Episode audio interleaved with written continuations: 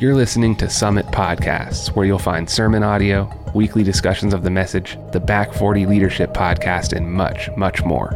Subscribe today at summitpodcast.church and share this episode with your friends. Summit Church, every life made different. Hey, good evening. For those of you here in the room, you were listening to some cool jazz by Michael Bond. I don't know what that playlist was you had going, but it was, it was smooth.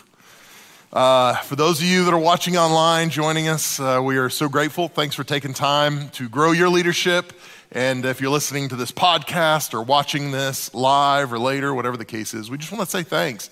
We appreciate you joining us for Leadership Night. For those of you here in the room, we appreciate you as well. And uh, let me just run down what Leadership Night is real quickly. Leadership Night will take uh, 20, 25 minutes uh, to go through a leadership principle together of some sort. Uh, usually it's topical, but we deviate from time to time. And then, so I'll do some teaching, and then the, at least the last half of our time together, we just do some Q and A, and uh, we open it up, and people in the room will answer, and uh, and really, that's probably my favorite part of uh, leadership night is us just being able to dialogue together. And so that's basically what it looks like. So as we're walking through this this evening, feel free to jot down some questions. And for those of you that are watching in Blairsville, um, with Pastor Colin there. If you would like, you'll have an opportunity for some questions as well. And we'll cut you guys loose a few minutes early so that you guys can talk there in Blairsville as well. Those of you watching online, uh, post your comments, let us know, and we will do our best to get to those as well. So, um, with that said, let me just pray over our time together and then we'll jump into the evening. Lord, thank you so much Thank you for a new year, and I thank you that the folks that are here, that are listening and watching, have started their year in a way that they want to get better. They want to grow their leadership. And so I pray that you would just minister in our time together. I pray that you would help us learn, uh, take a, at least a nugget away from this. It's going to help us lead better, whether it's in our home or in our business, in our community, whatever the case may be. And ultimately, I pray that you be glorified through this. If there are those that have come in here with heavy hearts, with things that are weighing them down, I pray that, um, that just for a little bit at least, there would be relief from that as we dialogue together. So, God, I pray you minister to us and through us. In Jesus' name, amen. So, um, does anybody know what is the third Monday of January? Does anybody know?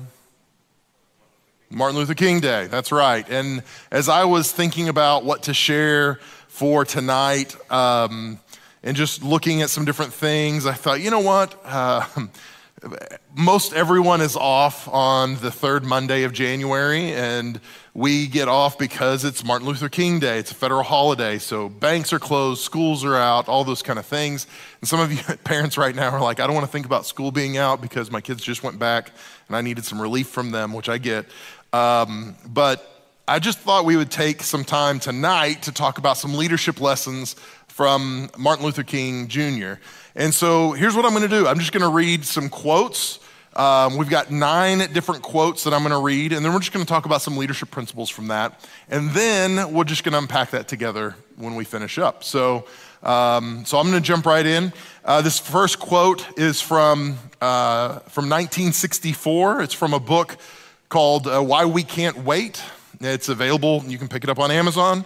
And uh, it's this Lightning makes no sound until it strikes.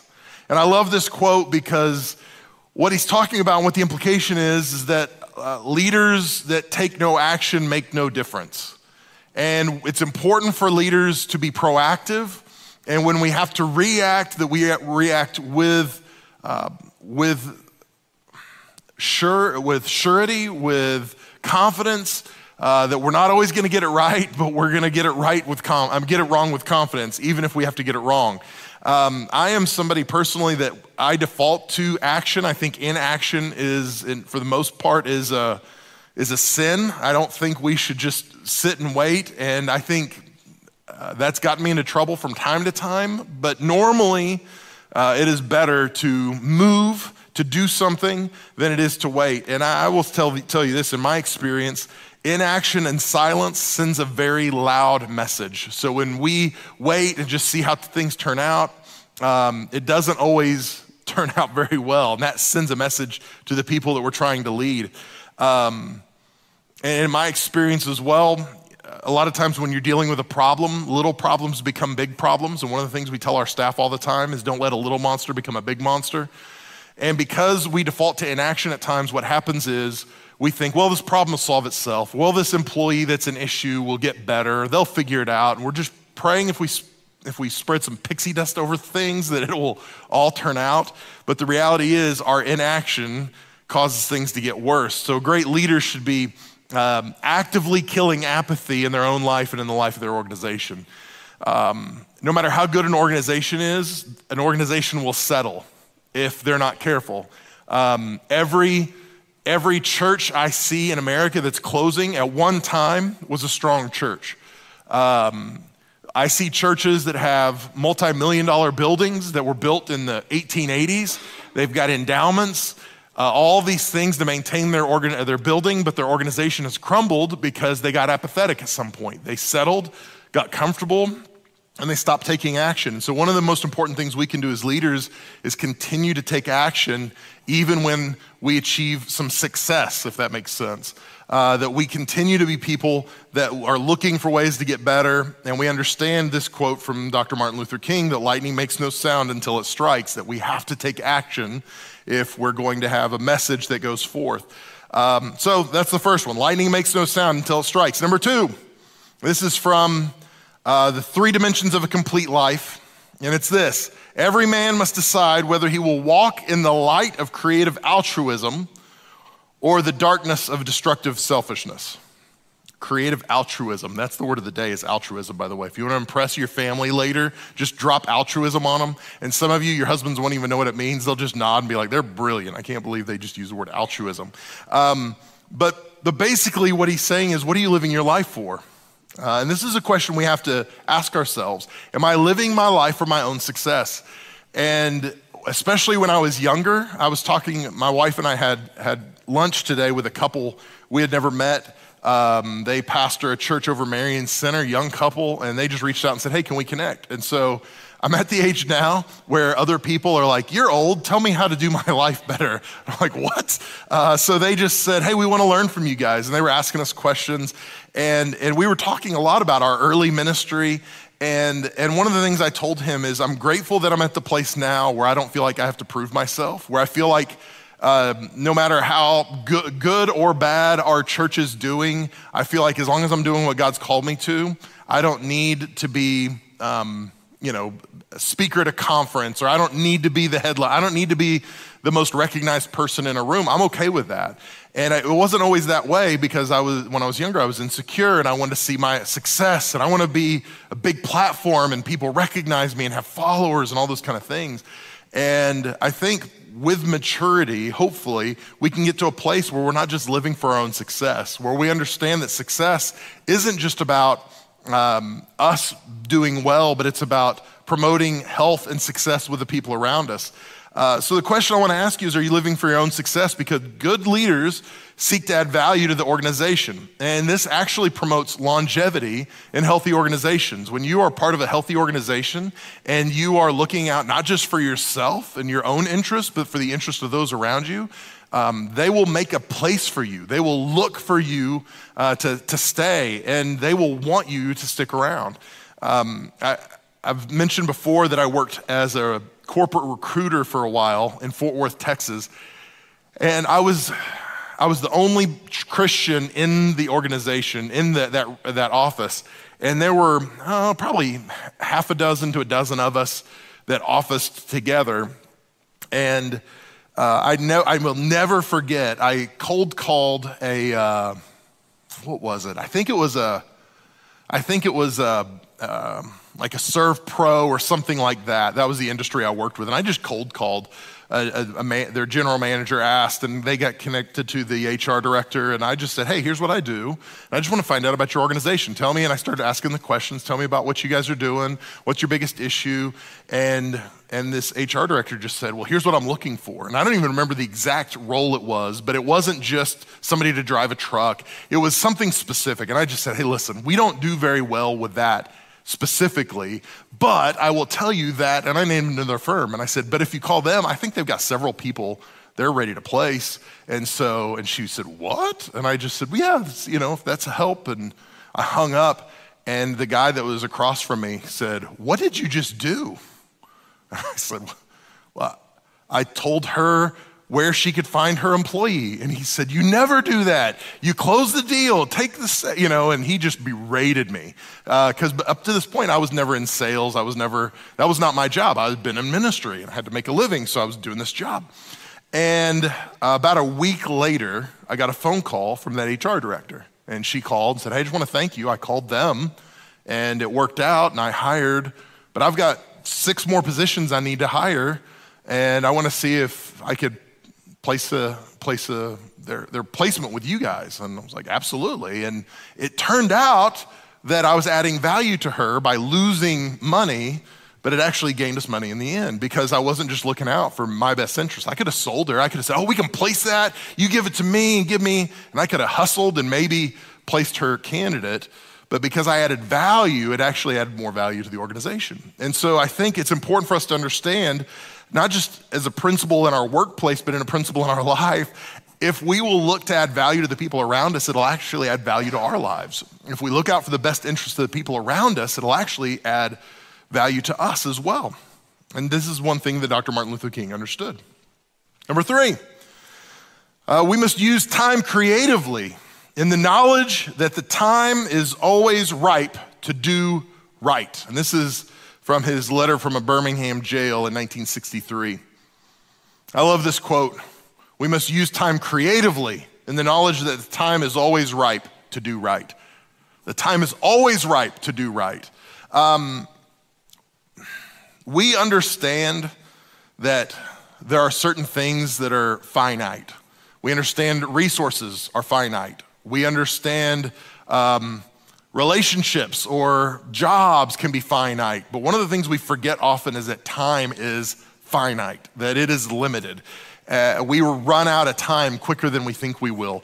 I've got a daughter that's 18 and a daughter that's 21. My 21 year old is going to be moving to Greece in like five weeks, six weeks, something like that. And our time with her is done. She is out of our house at that point. She's going to be living in Greece as a missionary.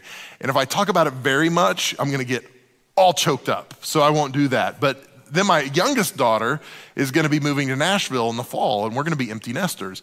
Um, and I'm realizing with more clarity now that my time with my girls is finite.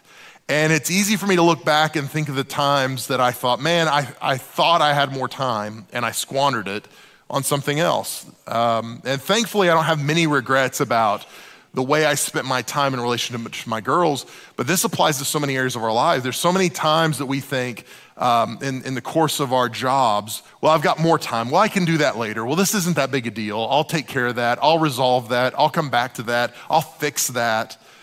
Um, but the time is ripe to do what's right right now. We don't know what the future holds. And so it's important for us to take advantage of the time we have. Um, and so the question is how are you leveraging and redeeming your time? The time that you have been given in your job, with your team, with the people you lead, um, how are you redeeming that time? How are you leveraging that time? Are you using it uh, to the best of your ability or are you, are you squandering it? Not just with your team, but with your friends and with your family. Because again, I've, I've had the unfortunate pleasure to talk to people um, in the last moments of their life. And I've never, ever, ever heard anybody say, I wish I'd spent more time in the office. I wish I had worked harder. Uh, but I have lots of people that'll say, I wish I had fixed things with my friend. I wish I had done things differently with my family. And so the question is, what are you doing with your time? How are you leveraging your time? And are you doing what's right? Number four, um, this is from his article called The Purpose of Education from 1948. And the quote is this The function of education is to teach one to think intensively and to think critically. Intelligence plus character, that is the goal of true education. And I could make some commentary here on education in the world we live in today that I don't know that that's the exact aim of all the education in our world today. But I love his idea because what he's saying is, um, to think intensively and, cr- and critically is very important when it comes to being educated. And this is a cliche, and it's a cliche for a reason, but, but leaders are learners.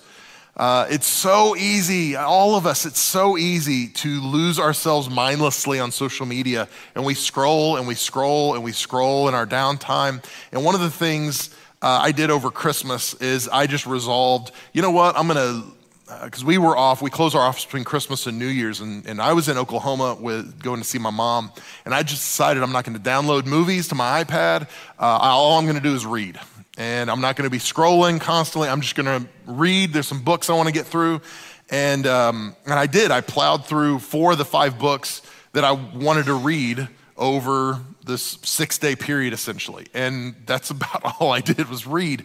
But I, I got so much out of it, so much more than I would have if I was doing this for hours looking at Instagram reels or looking at Facebook, uh, hearing who is outraged at whoever it is. And one of the things we have to understand is if I want to grow as a leader, I have to be learning. I have to grow myself. Because it's easy if we get to a spot for me as a pastor of a church to go, well, I'm the pastor, I'm good. Um, what do I need to learn? But the reality is, if I'm not learning, then our organization is capped with me. I am the, the lid for our organization. And so it's important for me to continue to be learning, to continue to be growing, to, to see things that I don't normally see on my own. And the way I do that is by intentionally learning. Um, and so my question is, what are you learning? Um, and one of the things I try to do regularly with myself is just ask myself, what did I learn today?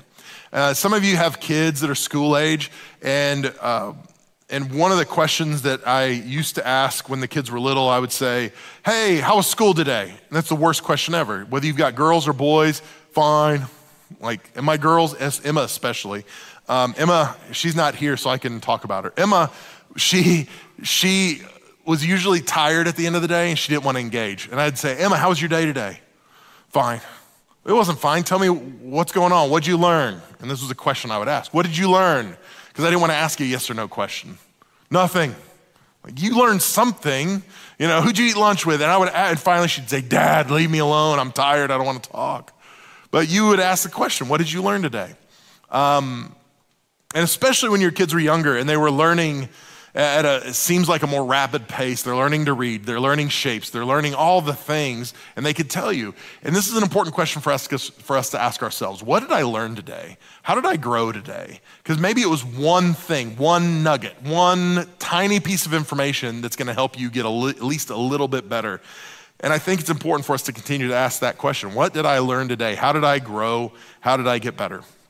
Number five, um, this is from a sermon in Montgomery, Alabama from 1957. Dr. King said this Life's most persistent and urgent question is, What are you doing for others? And this goes back to the question we asked, or the, the statement we made number two. Um, to decide to live in the light of creative altruism.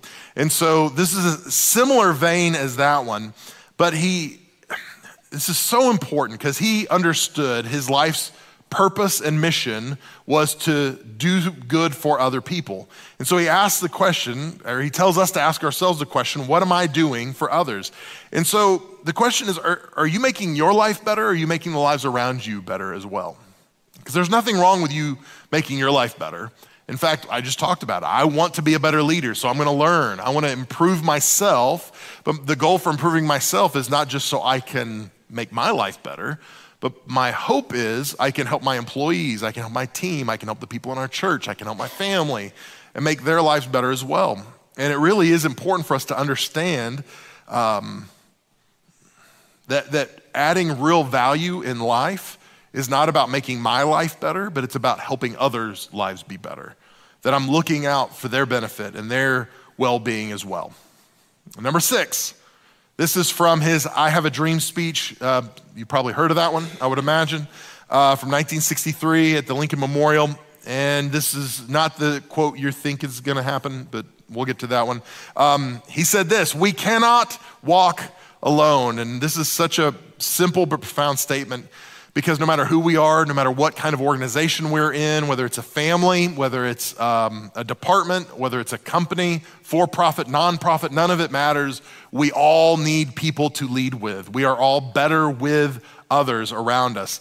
Um, there is so much data so, from a sociological perspective, uh, uh, perspective that it tells us that um, the outcomes for children are better when they have two parents in the home. When they have a mom and dad in the home, the outcomes are typically better. Uh, when there's one parent in the home, whether it's a mom or a dad, the outcomes are worse. Why? Because we're better together.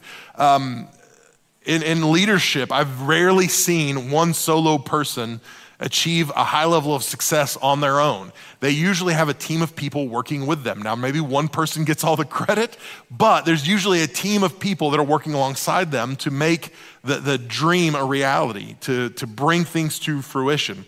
And it's important for us to find the right people, to find the people that are going to help us uh, get to where we want to be and achieve what we feel like we want to achieve. And, and so the reality is, we need other people, uh, not just not just for the work, and, and this is important too, not just to get the work done, because uh, I know, I mean, uh, several of you, I know some of your stories, and I know that some of you are not thrilled with your jobs or with your workplace, and there's things you're not happy about. And and there is a high value in us enjoying our work. And so when we understand we need others, and maybe more importantly, others need us, um, it, it makes the work a little more enjoyable. Um, my dad, he worked highway construction for, oh, 30 years. And one of the things my dad, I remember my dad telling me as a kid, I was probably eight years old, and I remember my dad telling me, son, if you love your job, you'll never work a day in your life. Now, that's not exactly true, but there's a principle that's true there because I've had, I love my job, but there are definitely days that this is work, that this is not easy to do. And you're probably the same way. But the principle is true that if I love what I'm doing, and more importantly, I love the people I'm doing it with, it makes the work so much more enjoyable. And so you can go to work and you can keep your head down and you can do your job and, you know, keep your nose clean, do your work, and, you know, clock in and clock out, and that's it. Or you can invest in the people around you. You can look out for them. You can understand that, that we are better together than we are alone. And as you do, I believe you're going to enjoy your work a little more. And there's something really powerful when we enjoy what we're doing. Number seven, um, this is from Advice for Living from 1958. Dr. King said this People fail to get along because they fear each other. They fear each other because they don't know each other. They don't know each other because they have not communicated with each other. And this is such an important leadership principle because what he's talking about is trust. And trust may be the most important factor in, in any leadership position. Because if you don't have trust, it doesn't matter what your role is, it doesn't matter what your title is, uh, people won't really follow you if they don't trust you. Um, and so it's so important for us to earn trust from the people that we are working with and serving. Because um, really, trust is not just a key to leadership, it's a key to relationships. And if, if we don't have relationship, we can't actually lead the people that we're in relationship with. Um, we cannot trust if we do not empathize, and we cannot empathize if we don't ask questions and listen. And so I think one of the best things we can do as leaders is not just bark orders, because this is something I've seen. A lot of leaders are good at telling people what to do, but they're not very good at leading people through change. And one of the most important keys at leading people through change is asking questions and then listening. Um, hey, I was talking to a pastor. Um, I was talking to a pastor earlier this week, and we were talking about this idea of leading uh, uh, his congregation through some significant changes. And I just told them, I said, I think the best thing you can do, because you know they're going to be resistant, is not to come in and say, here's what we're doing, everybody get on board. And I said, because you don't even know what their actual uh, resistance is to the change. You think you do, but you don't actually know. So I think it's really important for you to, why don't you ask some questions? Why don't you sit down and say, hey, I know we've got a common vision. We want to reach lost people for Jesus Christ. So help me understand um, what do you want to see? What are the things you don't want to see? And I said, just ask some questions. And I said, you will figure out the right pathway for change by just asking some questions and listening. And I said, don't let them dictate what God's called you to do, but at the same time, ask some questions because I said there might be some simple solutions that you're not discovering because you're just not asking questions.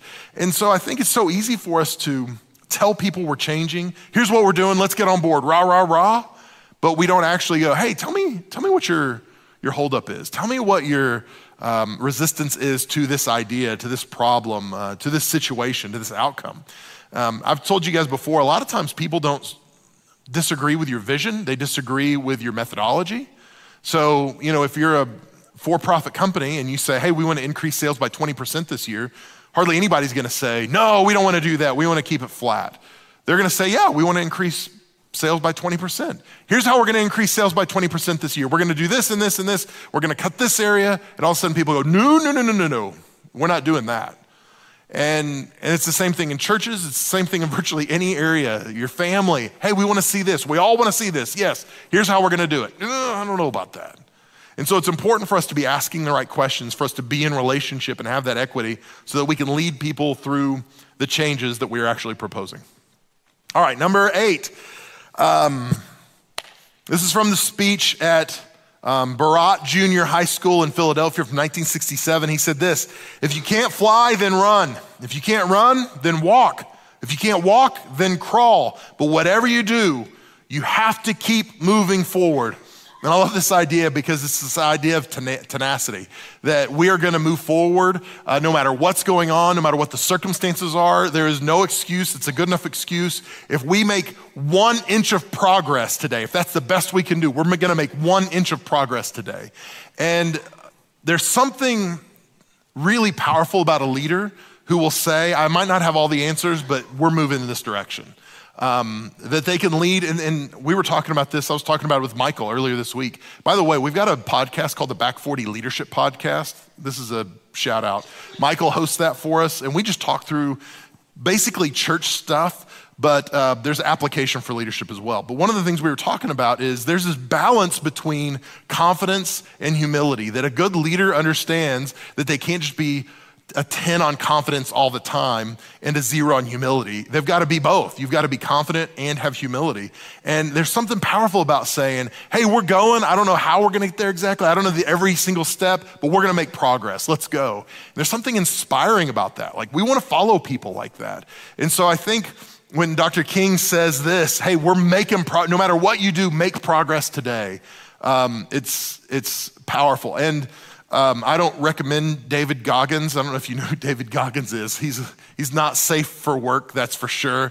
But this is, sounds like something David Goggins would say with fewer expletives um, because he's always about today, you're not going to you know, sit back, you're going to go, go, you know, that kind of stuff. And it's inspiring. And so I want to encourage you to, to endeavor to be a person like this, that, that every single day you're going to say, I might not make it a mile, but I'm not going backwards. Today, I'm gonna, I'm gonna go move forward, even if it's only an inch, I'm gonna move forward.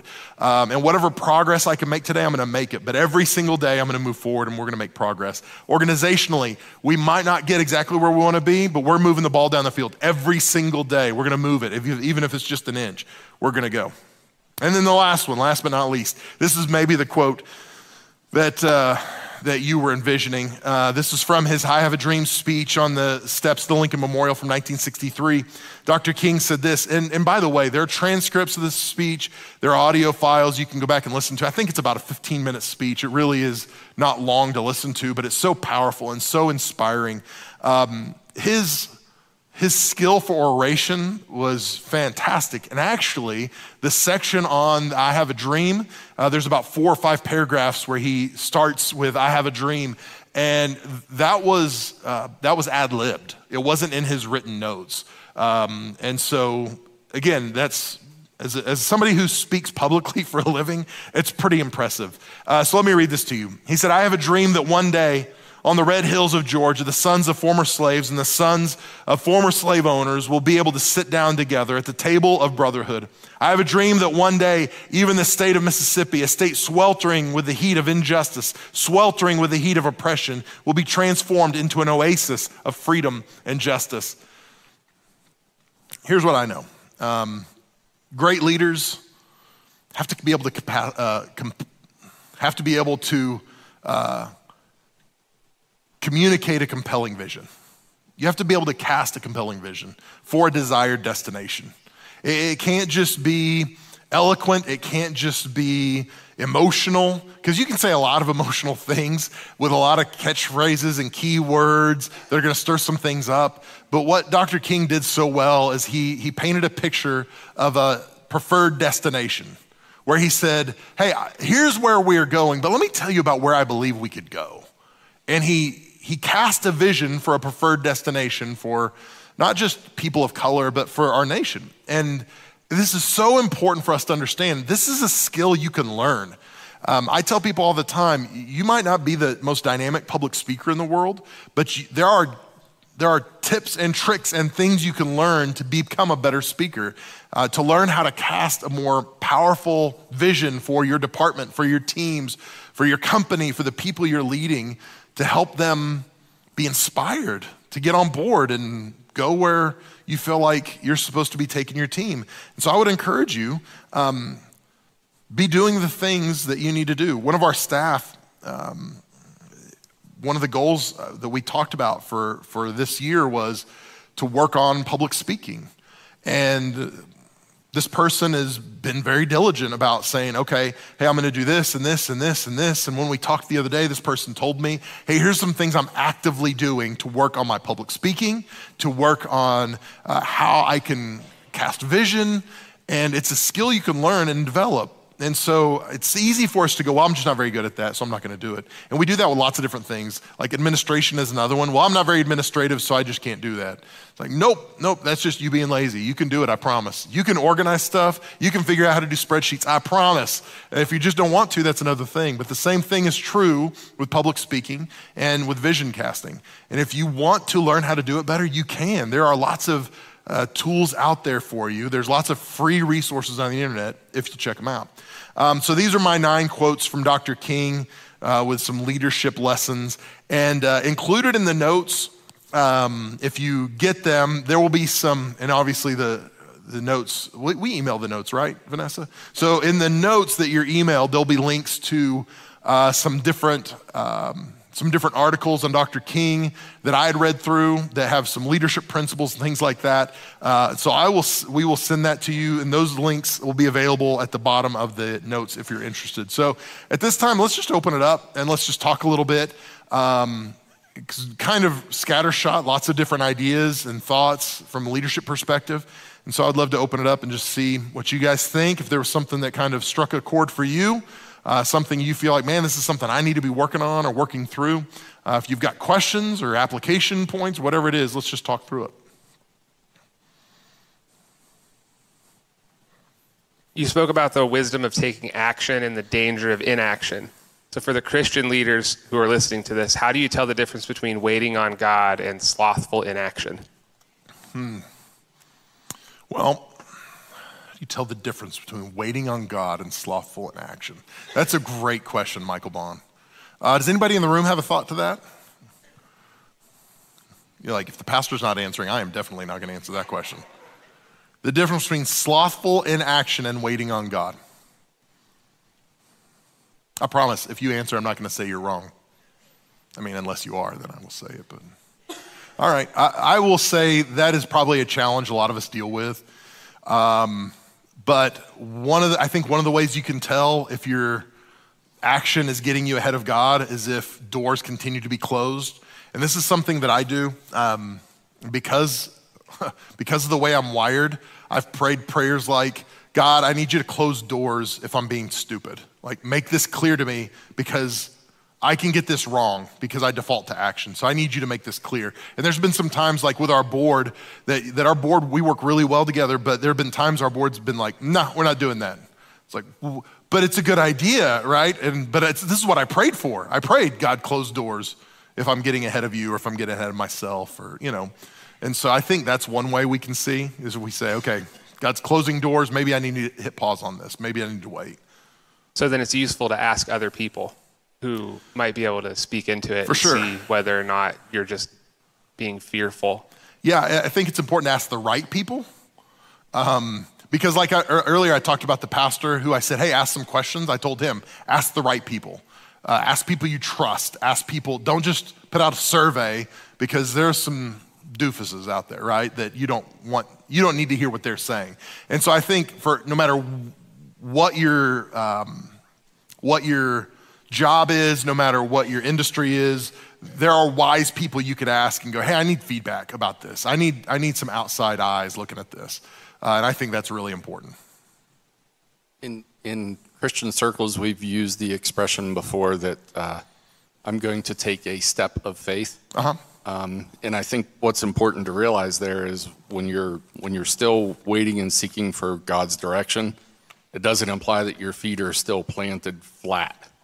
Yeah. It implies that you've lifted your foot and you you are attempting to make a step Mm-hmm. in a direction, and you're just waiting for God to to place it in the right place. You're you're Yeah. waiting for His word to light the path and and make it clear. Yeah, and I think that's important for us as leaders to understand is that very, if we wait to have the whole map laid out for us, we're never going to move uh, because that's not how God works in our life.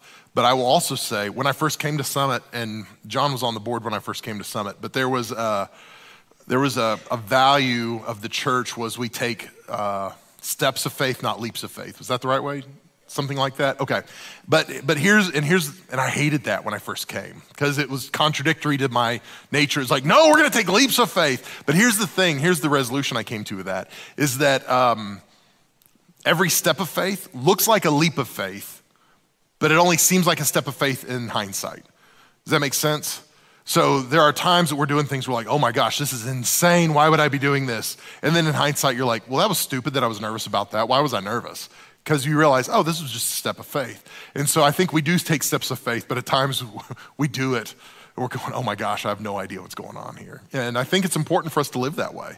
Um, not just as Christians, but I think as leaders, if we wait to have all the information and all the, man, we're going to die from our immobility just sitting where we're at. So, yeah, that's good.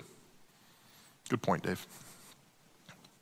Linda Hall online asked, um, How do you limit your work time so that other areas of your life don't suffer? Oh, I don't. I just, I work 120 hours a week and no.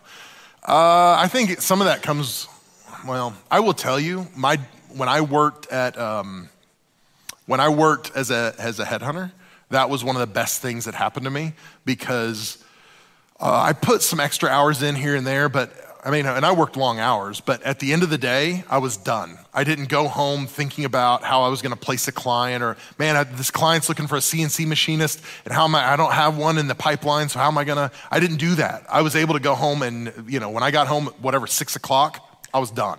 And so the good thing about that is I've been able to carry that back with me when I came back in full-time church work is I'm, I'm available. I'm on call, but uh, my, my mind is not totally engaged in that 24 hours a day like it was early in my ministry. And so I think you've got to learn some rhythms and routines that will help you actually, um, well, pace yourself a little bit so that you are able to go with some longevity. And that's, that's what I've had to do.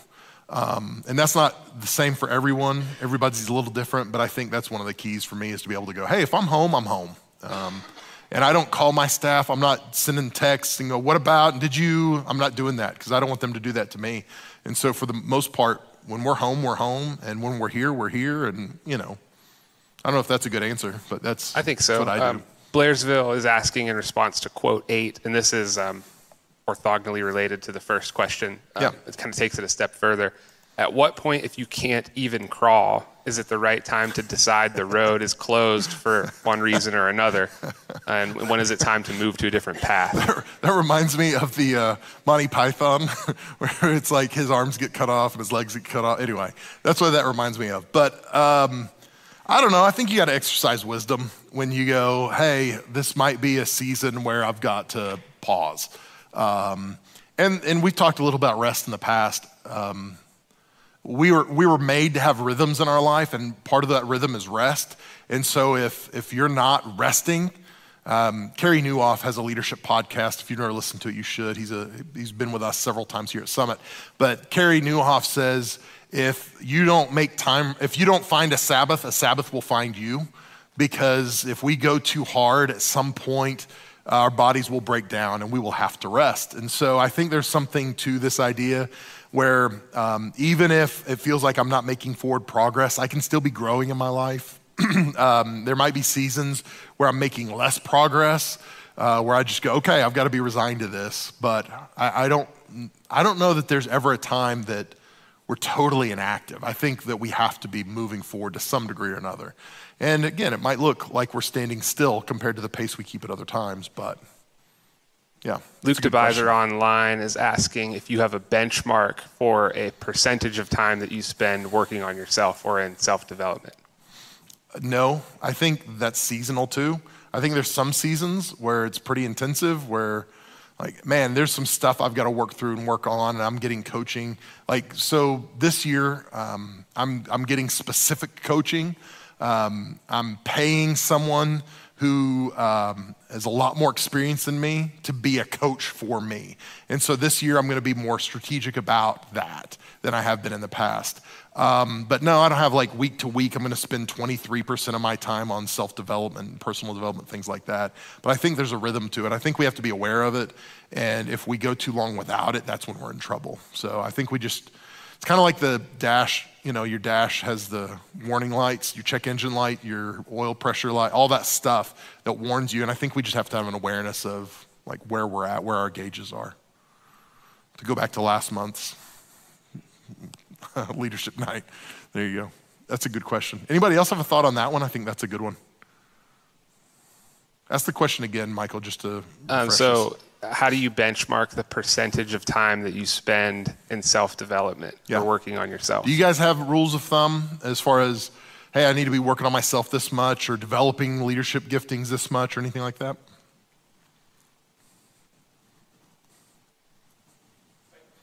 hold on. Yeah, online in Blairsville. Come on now. Uh, yeah, so my experience with self development would be that uh, there are seasons, but mm-hmm. also you will not develop yourself unless you are intentional about it. Mm-hmm. That is, you have to purpose to set time aside for self development. It's like saying, hey, let's have lunch sometime. Yeah. Well, if we don't put it on the calendar, we're never having lunch, yeah. ever. If I say to myself, you know, I need to work on self development because I have some weaknesses, I want to, you know, strengthen some other areas, it will not happen unless I schedule it, make time for it, and I'm very intentional mm-hmm. about it. Yeah, I think it's a great point. I'll just tag on to that real quick, and it kind of ties into uh, the quote about being able to uh, cast a compelling vision.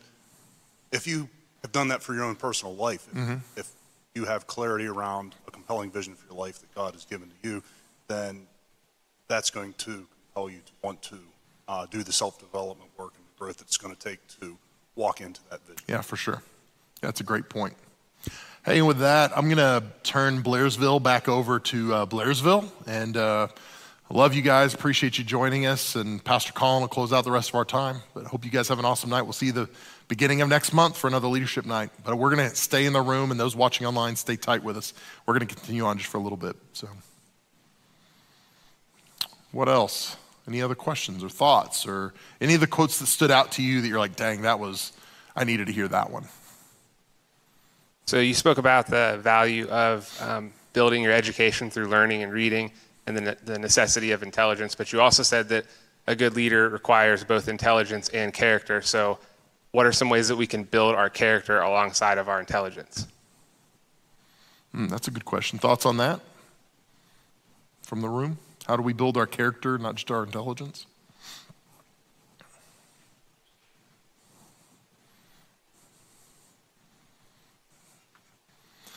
You're a room full of leaders. I know that you guys have opinions about this, so come on. What are your thoughts? How do you build character? Always do the right thing. Always do the right thing. That's easier said than done. But it feels like it when you feel like do yeah. Yeah, for sure. That's a good one.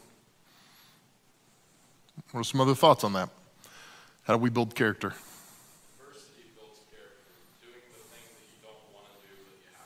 Okay.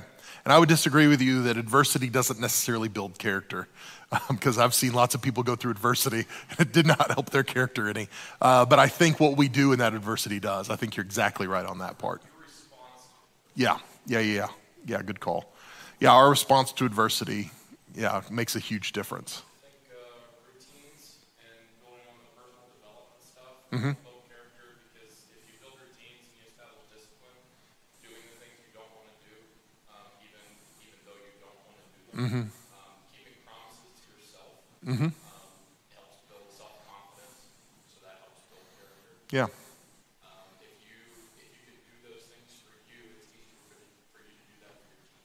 Yeah. Yeah. Good call. I like that. I wish I was taking notes on that. You, you laid it out there, Larry. I like that. And that's, I mean, I think what we're talking about is doing things we, we don't feel like doing, doing things that are contrary to our flesh or contrary to our comfort. Um, that's hugely important in building character. And, you know, I would say even for those that are not believers or not Christians, um, there's something powerful about this, but especially as believers, um, doing the hard things and understanding that it's ultimately for the glory of God is what um, should drive us with a lot of our behavior. Um, again, I'm going to refer to Carey Nieuwhof. If you haven't ever listened to his podcast, Carey Nieuwhof Leadership Podcast, Carey says, um, I heard him say years ago, work twice as hard on your character as your capacity. Um, and what typically happens is we work really hard on our capacity, but we neglect our character, and, um, and our character will undermine our capacity if we're not careful. Um, and so, yeah, I think it's important for us to continually be working on our character.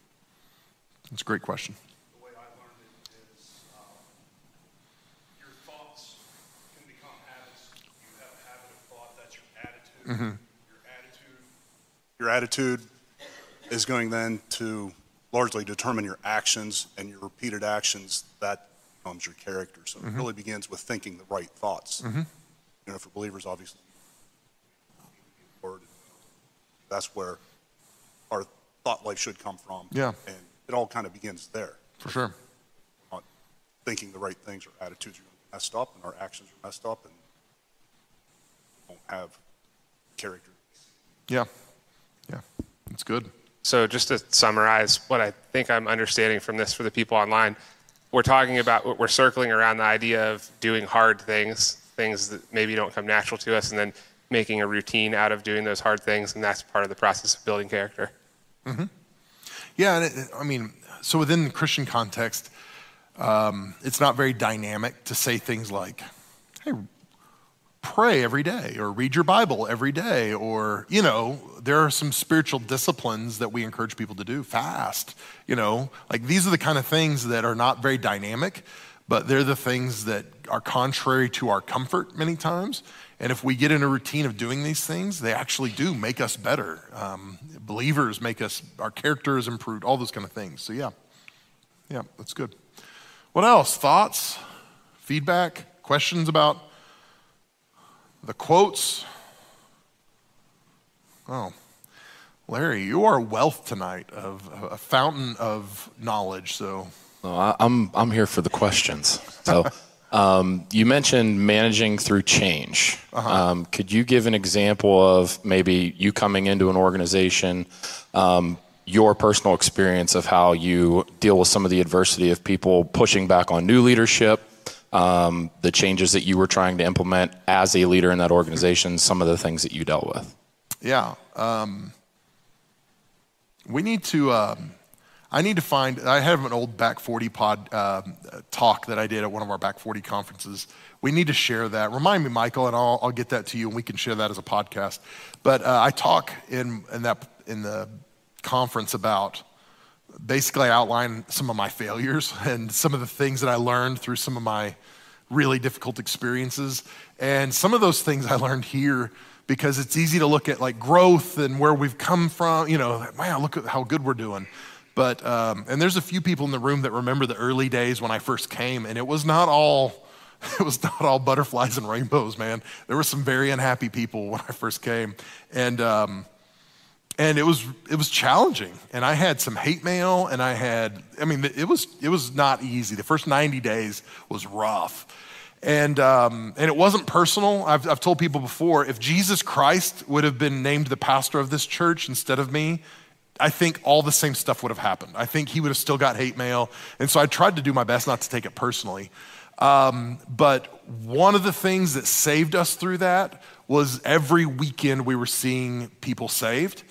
And, and so, no matter what the criticism was, I could say, we had eight people respond for Jesus this weekend, like that said yes to him. And for us as an organization, that's kind of the North Star for us. It's like, this is the goal, this is the standard. And so I think organizationally, change is easier for people, even that are very resistant to change, when they see the results. And so I think if you're producing results, that makes a huge difference. That helps a lot. But I think other than that, one of the most important things you can do is have those conversations, talk about the objections, talk about, you know, and and uh, I told somebody this week, I said, um, the change that we are resistant to might bring the greatest gifts in our lives, but we can't imagine that because we're only seeing what we're losing in the change. And so even when we moved here, I believed that it was going to be a good change for us, but I will tell you, uh, this is not going to be a shock to some of you that are from, from the church. Um, I, I, was talking to Emma today about this, about her moving off, and she said, Are you to be sad? And I, yeah. And I told her, I said, Do you remember when we drove out of Nana and Papa's driveway the last time to move to Pennsylvania? And she said, Yep. I'm to tear up now, but man, I cried. I mean, I don't think my girls have ever seen me cry like that because I hugged my dad I hugged my dad, the biggest hug in the world. He's my best friend. And I knew it's going to be different. I knew things were going to change in our relationship because I'm not going to see him every day. I, and so, what I had to believe is the change, the good that I'm leaving behind is not as good as the good that I'm going to find. But I had to imagine that. And so, the challenge for us as leaders is to help make that a reality for our people and understand that, hey, the good that you are leaving behind is not as good as the good that we're moving forward to. Um, and it's really hard because all they can see is what they have in their hand right then. And so I think the better we can get at, at showing them the good that's available because of the changes, the easier it's going to be. But it is always resistant. Um, and, you know, there were five board members when I first came to Summit, and I told them, here's what we're going to do. Uh, here's what I'd like to do. I want us to be planning locations. I think we can have another location. I think we can be growing. I think we, you know, kids and I, I, we laid out the game plan. And they said, yes, they affirmed it, let's go. And today, two of those five board members, they're not part of our church. And it's not because they're evil or bad, but they just said, wait a second, I don't think I actually want to go where you're going. And that's okay. We love them. But they went to be part of a different body, you know, a different church.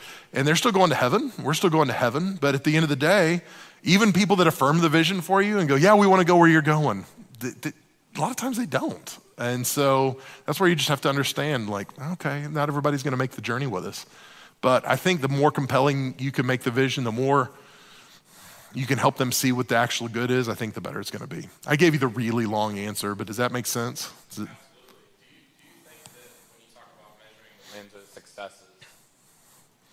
Do you think when you, you talk about measuring the wins or the successes, it is important to is it important to establish like a, uh, a metric of success, something that's easily uh, relatable to the entire team? Yeah, and some uh, some organizations are easier than others. Like within our organization, there's some of our staff. It's really hard to have metric. Like Craig, Craig is our facility director here at Summit, and Craig does a great job. It's really hard to have a metric for his job to help us measure success. And so we have to figure out other ways by, by which to measure success. I think organizationally it's a little easier than it is with when you get in the, the micro with some of the staff. But yeah, I think it's really important to figure out okay, what's really important to us? Um, and like for churches, we talk about this all the time because people will say things like, I talk to pastors that'll say things like, um, and I literally had a pastor say, We don't measure nickels and noses around here. And he took a lot of pride in the fact that they don't count how many people show up on a Sunday or how much money they bring in. I was like, You are so full of crap. I know for sure you do. It's like, We, we don't know. We just put the money in a vault somewhere and we don't even count it. We don't even know. It's like, Come on, man. You absolutely do. And so I think at the end of the day, um, you know, sales organizations, it's easy. Like, you, you, probably are measuring whatever it is you celebrate. What are, the, what are the things you're celebrating? That's a clue to what's important to your organization. Um, and so, even if it's not a formal celebration, but the things that you're getting bonused on at the end of a quarter, that's what your organization celebrates. That's what the wins are. And so, yeah, I think it's important for you to figure out, like the people you're leading, hey, what are the wins and what are the things we're going to celebrate? Because that's where the wins are found. Again, that was a long answer. Does that make sense? Yes, it does. Thank you. All right. Good question, Larry. Got a few more minutes. Any other questions or thoughts or In your experience working with leaders, how much of their poor decision making is a consequence of not knowing what they needed to know when they needed to know it, and how much of it is a consequence of their own wickedness even when they knew better? oh gosh. These light ones just lobbing softballs up to me, Michael. Thanks. You just got a you just got a taste of the Back 40 Leadership podcast right there. Because Michael will come up with the questions beforehand, but I never ever look at them until we actually get in. I sit down and he goes, "Here's what we're going to talk about." oh my gosh. Um, so poor decision making, a consequence of not having enough information versus our own wickedness. Oh gosh, that's a great question. Anybody have thoughts on that?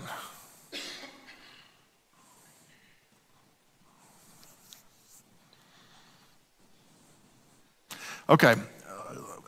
I think it depends because I think a person can be a high character person, and typically they're not going to be making poor decisions because their lack of character. If their poor decisions, if poor decisions are being made, it's going to be primarily because I, I have insufficient information. Uh, so I'm making decisions on bad information. Um, and I think, again, there's room in there to say, okay, I made a rash decision. I, I rushed too quickly to respond when I shouldn't have. I should have waited, or I waited too long to respond when, I, you know, there's room for some of those kind of things. But I think if we have a, this, this paradigm where it's one of the or the other, I think high character people are still going to make stupid decisions at times, but it's going to be because, well, I didn't know. I didn't know this, and we decided to do this. Whereas if you're a low character, I think you're a lot more prone to make decision, bad decisions, because now you're dealing with bad information and bad character that's going to lead you astray. So you're still going to screw up if you have high character, but it's going to be Which, safer. Which kind of bad decisions have the worst impact?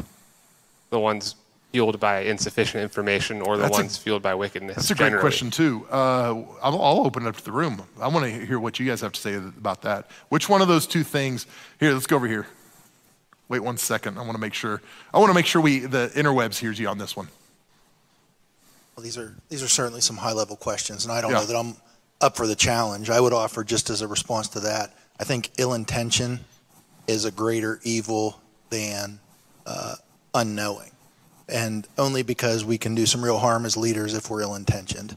And sometimes we can be great leaders and down a wrong path, and when we know we're down the wrong path, that can bring a number of other troubles to everybody else. And um, so that would be my answer to that question. a I did one. I did want to say to the change question that um, universally, I believe an accurate statement is people are equally as uh, uncomfortable with change as they are with the status quo. So it makes sometimes sometimes people don't like change and they don't like the way things are. So it Yeah. becomes uh, a matter of meeting people where they are, knowing where everybody is, and then it comes down to relationships, trust, and that goes to the quote the relationships, trust, and in conversation because it's easy to not like and not trust somebody that you don't know. It's easy to take a five minute snippet of something that you don't like to hear and write off somebody because that's not that's not uh, maybe your mindset at the time. Yeah. But when we get to know each other, we become safer in a lot of ways because we're less likely to want to hurt people that we're in relationships with. The better relationships that we have with each other, the more that we want to help each other. And so when it comes down to change, it really is about as a leader, at least in my belief, my knowing, is that when we meet people where we are and we build relationships with people, we can then start moving forward because there's a trust level there. Mm-hmm. And if your intention is good, Yeah. the outcome has an exponentially better chance of being the right outcome. If intentions are bad and there's no trust, I think we're going to cut each other in bad ways. Yeah. Yeah, and and you know, you mentioned uh, we're equally as uncomfortable with change as the status quo, and uh, and not to totally push back on that idea, but I, I don't know that there truly is status quo because I really do feel like every organization is changing. Uh, there's there's a, a change at work, whether it's intentional or not, whether it's planned or not. And so I tell people all the time, uh, you can change without uh, you can change without growing, but you cannot grow without changing. And so um, our organizations are changing all the time because people are getting older, mindsets are, you know, things like that. But, but I agree with you 100%. I do agree with the, the response to that question. I think um, if somebody has poor character and they're making decisions based on that, that is much more damaging because now it's not just ignorance, it's malevolence. It's, it's um, undermining, it's you know, working against leadership or working against the organization. And uh, man, that, that can cause all kinds of damage. No matter what the industry is, no matter how pri- high profile or low pri- profile it is, it can cause a lot of issues. So, good answer. 759. So, here's what we're going to do um, I'm going to close this in prayer. Uh, for those of you watching online or listening to this, we're going to bid you adieu. So thank you for joining us for Leadership Night. Can't wait to see you back here in uh, the month of February. So the first Wednesday of February, we'll see you back here. And for those of you here in the room, I want to encourage you, make sure you connect with some other leaders in the room. Uh, if there are people you don't know, go say hi, connect with them ask questions. Uh, but there are some great leaders here, and I want to encourage you don't just walk out. Uh, take advantage of this opportunity to connect with some people leader, uh, uh, relationally because we talked about it tonight. You are better together. So let me pray over you, and then we will close out. Lord, thanks so much for the people that were here, the people watching online, the people that were in Blairsville. I pray that, Lord, we would walk out of this place with at least one thing that's going to help us lead better, uh, whether it's in our home or in our community or in our business. And I pray that as we do, you'd be glorified. So thank you for these people. Keep them safe as they're traveling. And I pray that you bring us back safely next month. In Christ's name we pray. Amen. Guys, again, thanks so much for joining us for Leadership Night. Really do appreciate it. If it's good, if it's helpful, invite somebody to join you or share the podcast with somebody. And uh, let's continue to help people lead better in our community. Love you guys. God bless you. If you enjoy this content, please let us know by rating and reviewing the podcast. You can also contact us at summitpodcast.church. Remember to share this episode with your friends and on social media. Summit Podcasts can be found on Apple Podcasts, Spotify, wherever you listen to podcasts, we're there. Thank you for listening to Summit Podcasts, and we will see you in the next episode.